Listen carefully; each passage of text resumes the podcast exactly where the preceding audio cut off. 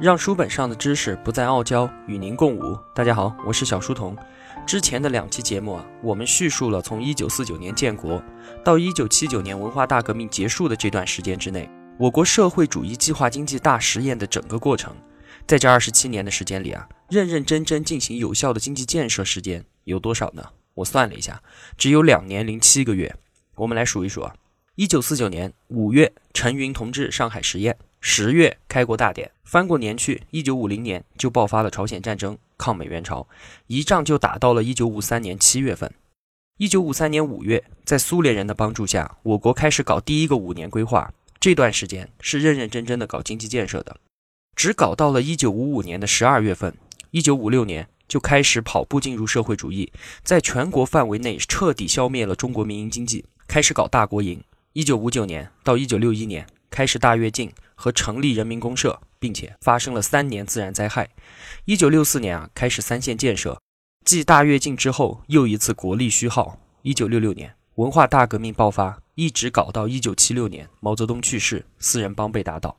在27年的时间里，2年零7个月在搞经济建设，其余的时间呢，搞阶级斗争，搞无产阶级专政，把革命进行到底。那么1976年四人帮被打倒，文化大革命结束以后，新的领导人还是在坚持2个凡是的原则。2个凡是是什么？凡是毛主席做出的决策，我们就坚决维护；凡是毛主席的指示，我们都矢志不渝的遵循。所以仍然在搞阶级斗争，在搞意识形态。1978年以前的中国不堪回首，当时国家已经走到了崩溃的边缘，中国向何处而去？一个巨大的问题拷问着每一个对前途感到迷茫的中国人。也正是这一年，一个小个子巨人邓小平再次走上了历史的舞台，并在他的执政时间内主导了中国整场改革的节奏。他有着惊人的坚韧，洞察一切的政治敏感性，以及彻底的决断力。在1978年的3月召开的中国人民政治协商会议第5届全国委员会第1次会议上，邓小平当选为政协主席。我们要说任何一场历史变革，首先都是一场观念的变革。刚刚经过整整10年的文化大革命，极左思想仍然统治着人们的头脑。科普一下，极左就是把左派的思想推向极端，为获得无差别的公正而消灭绝大部分的自由，建立一个无比强大的国家机器，将人民的一切活动处于国家的控制之下，这个就叫做极左。那为了改变这样的极端思想统治情况，邓小平在就任政协主席之后，马上就主持召开全国科学大会。在这次会议上邓小平提出了科学技术是第一生产力和知识分子是工人阶级的一部分的论断。紧接着5月12日人民日报刊登了10件是检验真理的唯一标准的文章。作者说凡是有超越于10件并自封为绝对禁区的地方，就没有科学，没有真正的马列主义、毛泽东思想，只有蒙昧主义、唯心主义、文化专制主义。此文一出，舆论哗然。邓小平看到这篇文章完全是瞌睡碰到枕头正要想办法进行观念变革的时候，马上这篇文章就出现了，于是乎立即指出此文章是符合马克思列宁主义的，并号召要打破精神枷锁，使我们的思想来一个大解放。这场真理检验标准的大讨论直接在思想基础上彻底摧毁了2个凡是的政治原则，从此倡导一种全新的实践主义理论。这个理论对改革开放的影响一直持续到我们的今天。到了1978年底12月18日的时候，中国当代史上最重要的会议中国共产党11届3中全会召开了。这次会议的唯一议题就是要把全党的工作重心转移到社会主义现代化的建设上面来。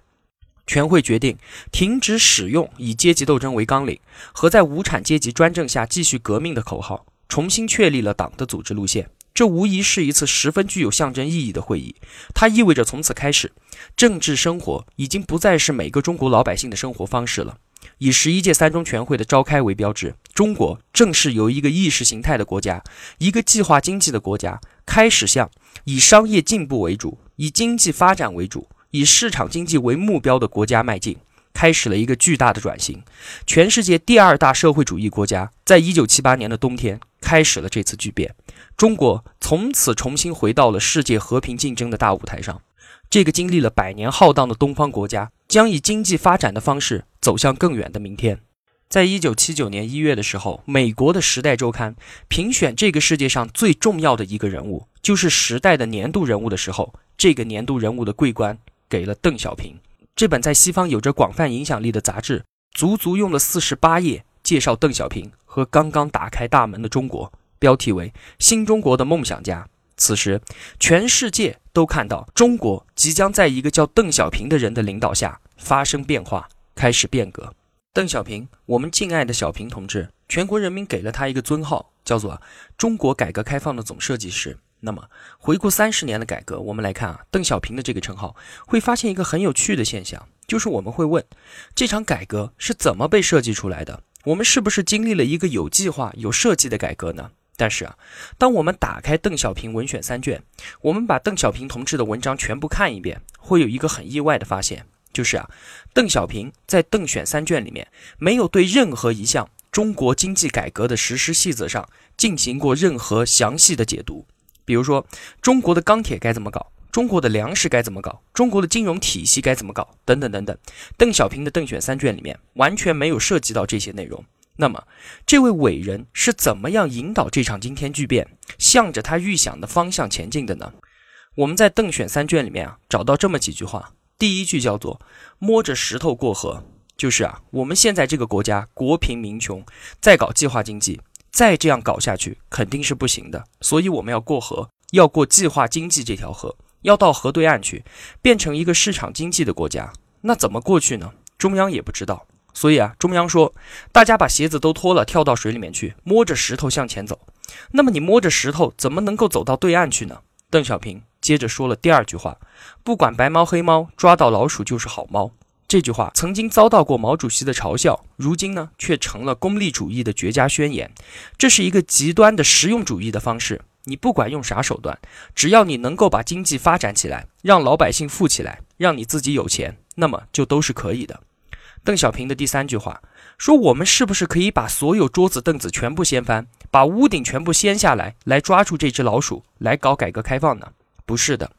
第3句话邓小平说，稳定压倒一切。这句话其实是计划经济大师陈云说的，但是呢被小平同志多次引用。邓小平和陈云虽然在经济治理上都有自己的主张，但是对于政权的稳定和共产党执政地位的维持问题上是达成了高度的一致的。任何的经济变革不能够影响到执政党的地位，不能够影响到国家的团结，不能够影响到民族的团结。为了保证稳定压倒一切，邓小平之后提出了4项基本原则，指的是第1，必须坚持社会主义道路；第2，必须坚持人民民主专政；第3，必须坚持共产党的领导；第4，必须坚持马克思列宁主义、毛泽东思想。这是实现4个现代化的根本前提。在1987年10月，中国共产党第13次全国代表大会把4项基本原则作为重要内容写进了党在社会主义初级阶段的基本路线当中，稳定压倒一切，这个就是改革的边界。另外邓小平还说，让一部分人先富起来，这打破了均贫富和平均主义大锅饭的理念。邓小平说，胆子要大一点，步子要快一点，表明了改革的迫切性。邓小平说，不争论，表明改革措施在意识形态领域遭遇了空前的阻力，无法在原有的社会主义理论体系内自圆其说，所以必须干了再说，错了再改。那么改革的方法论、改革的思想基础和改革的边界都在改革伊始的时候被设定了下来。所以说明了这场改革是充满了巨大冒险和试验性质的变革，这是一场且行且思、边做边改，没有路线图、没有时间表的改革，这是一场没有蓝图的改革，而且在一个超过10亿人口的国家中进行。我们可以想象当时所面临的改革是一种什么样的凶险状况。很早之前呢，吴晓波去温州采访，有一个当地的官员喝了很多的酒，就和他说，中国的改革都是从违法开始的。这句话从某种意义上道出了历史的真相。为什么呢？因为当时的那个法是计划经济之法，所有的改革都需要对法律进行突破，而一开始中央不可能设计好一个改革的方案、一个蓝图，所以所有的改革都是从下面开始的，老百姓千军万马过河向前冲，任何一次突破都是一个违法违规的过程。那么改革进行到一定地步之后，那些被抓住的人就很有可能成为违法分子，被大浪淘沙掉。所以总结一句话，记住这句话对我们理解这场改革开放具有非常非常重要的意义。这句话是：中国的改革开放是一个被自下而上的力量和需求推动的过程，只不过以从上而下的政策改革追认的方式呈现而已。中国的改革开放是一个被自下而上的力量和需求推动的过程，只不过是以从上而下的政策改革追认的方式呈现而已。中国的改革开放是一个被自下而上的力量和需求推动的过程，只不过是以从上而下的政策改革追认的方式呈现而已。重要的事情说3遍。那么，改革伊始的时候，我们中央想怎么搞呢？1978年，改革开放元年，邓小平先后出访了日本、新加坡、泰国、马来西亚等诸多国家。邓小平早期在法国留过学，后来在印刷厂当过工人。半个多世纪过去了，邓小平又再次走进了资本主义的工厂。他也是唯一一个早在年轻时候就经历过西方资本主义制度的国家领导人。邓小平这次出去看了之后吃惊于日本、新加坡的发展和变化，尤其是对新加坡的经济制度表现了浓厚的兴趣。邓小平承认，新加坡当时对外开放和引进外资的方法是对的，中国也应该这么走。所以，当邓小平从新加坡回来之后，制定对外开放的方针时，一定程度上是参照了新加坡的很多做法的。1978年，中国领导人也是大量的出国考察，当年就有12位副总理和副委员长以上的国家领导人出国，一共出访了51个国家和地区。当时的中国领导人都在扮演超级推销员的角色，推销的产品就是我们的祖国。中国当时主管经济的国务院副总理古牧也是带队访遍欧美各国，寻求外资的合作。中国领导人去到每一个地方都是受到热烈的欢迎。外国人和我们说只要你们中国打开国门，我们这里有好多好多的钱都可以投资到你们中国去，只要你们搞改革开放那就可以了。紧接着，我们设计了一个中国经济振兴的计划，要向欧美和日本引进600亿美金，新建120个重大的重化工业项目。这个计划听起来有点耳熟，是吧？是的，这和我们之前讲到的我国15规划很像，和当时的156工程很像，是想搞国家商业主义，用国家的力量迅速建立起很多的重化工业项目，希望能借用15经验，把我们国家一下子从泥潭里面拉出来。但是呢，欧美和日本并不像当时的苏联人那样愿意帮助我们。我们雄心勃勃地搞了一个600亿美金的引资计划，不到1年的时间，在1979年的春天就流产了。当时的外资考察团如同潮水一般的涌入中国进行考察，商谈投资项目的事情，但是呢，又如潮水般的离开之后就渺无音讯，石沉大海。为什么呢？因为他们看到了一幅他们从来没有想象到的画面。外国的考察团们，他们看到的景象是这样的：第一，中国当时的工业配套基础非常的差。1978年，很多外国记者参观了中国工厂，在此之前，外国记者是不能进入到中国工厂参观的，这是第一次打开国门让他们进来看。有一个美国记者到了武汉钢铁厂，看到一个车床，上面写了车床的出厂日期是1840年，记者就问，这个是不是写错了，应该是1940年吧。但是厂长过来说，记者同志，这个东西就是1840年的，我们现在还在用，非常非常的好用。还有一个记者，他到了重庆的一家卡车厂，卡车厂的品牌叫什么呢？叫永进牌卡车。记者就问，为什么叫这个名字呢？厂长说，我们这个卡车只有前进档，没有倒退档，所以我们这个卡车叫永进牌卡车，永远前进。就是这样一个极度落后的商业配套的状况。第二个当时的中国情况，之前也提到过，劳动效率极其的低下。经济学家张五常，他1979年回到中国，在论文中写了一个细节，说中国大陆当时的劳动效率低到什么一个地步呢？他住酒店，墙上破了一个洞，3个服务员在补洞，一个人拿着水泥拿着石灰，一个人在补洞，第3个人拿手指指着这个洞，说3个人补一个洞，这就是当年低下的劳动效率。中国改革开放第一将袁庚，之后我们还会讲到他。袁庚当时到上海船厂，看到这样的景象，那里的工人都不工作。当地人说冬天要找阳字号，夏天要找风字号，意思就是冬天要晒太阳，夏天要乘风凉，就是不干活呗。袁庚说，这样的中国如果还不穷的话，天理难容。所以当时企业界有句话叫做领导假装给我们发工资，我们假装工作，这就是全国国有企业的一个状况。从1956年消灭了民营经济之后，当时所有的企业都是国有企业。第三个让外来投资者想不到的情况是什么呢？就是意识形态的问题。在1979年的时候啊，有一个香港商人叫做霍英东，他是一个爱国商人，他知道中国在搞改革开放，就跑到中国的广东来建酒店，酒店的名字呢叫做白天鹅大酒店，是改革开放后的第一家5星级酒店。霍英东啊在回忆录里面说，为了建这个酒店我累到脱去人形。那他的压力来自哪些地方呢？2个地方。第一个地方就是大酒店的所有配套设施和物品都需要从香港进口，就连浴缸的木塞子我们在中国大陆都找不到一个配件工厂，所以你要从香港把货运进来，那么所有的东西都需要到广东省计划委员会去审批，那个审批流程又非常的漫长。后来啊，霍英东说他实在是没有办法了，怎么搞呢？就写了一封信给广东省的各位科长处长们，信上说某年某月某日白天鹅大酒店即将开业，开业当天国务院副总理某某某、广东省省长某某某要前来光临剪彩。他就拿着这封信给各个领导看，请您马上给我签字批准，如果不批呢，酒店开不了业，副总理同志到时候来就会非常的糟糕。就这样逼着各个科长处长们帮他签字。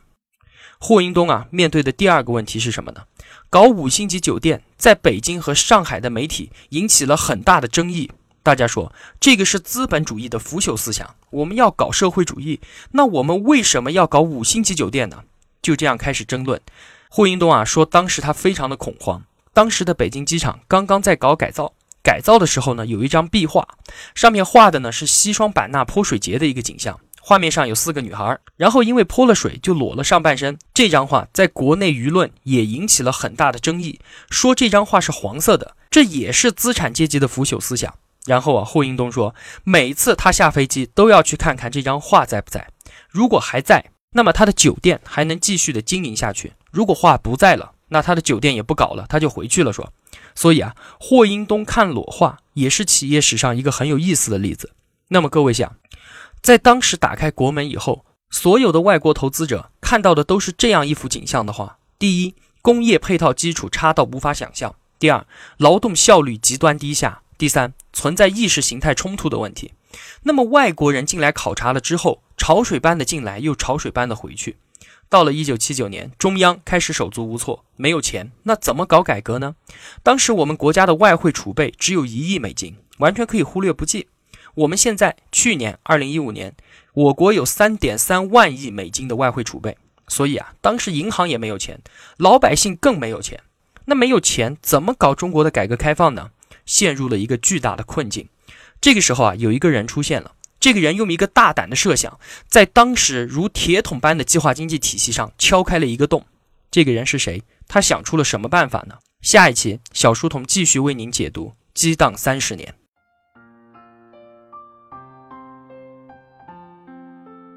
小书童不才，在您面前献丑，只愿与您结伴而行，让求知的路上不再孤单。以上仅为学习所得，与您分享，如有偏误，还请斧正。小书童在此叩首。如果同学们觉得我的解读有帮助的话，还希望您能打赏一些。小书童感激一路陪伴的是这样慷慨的您。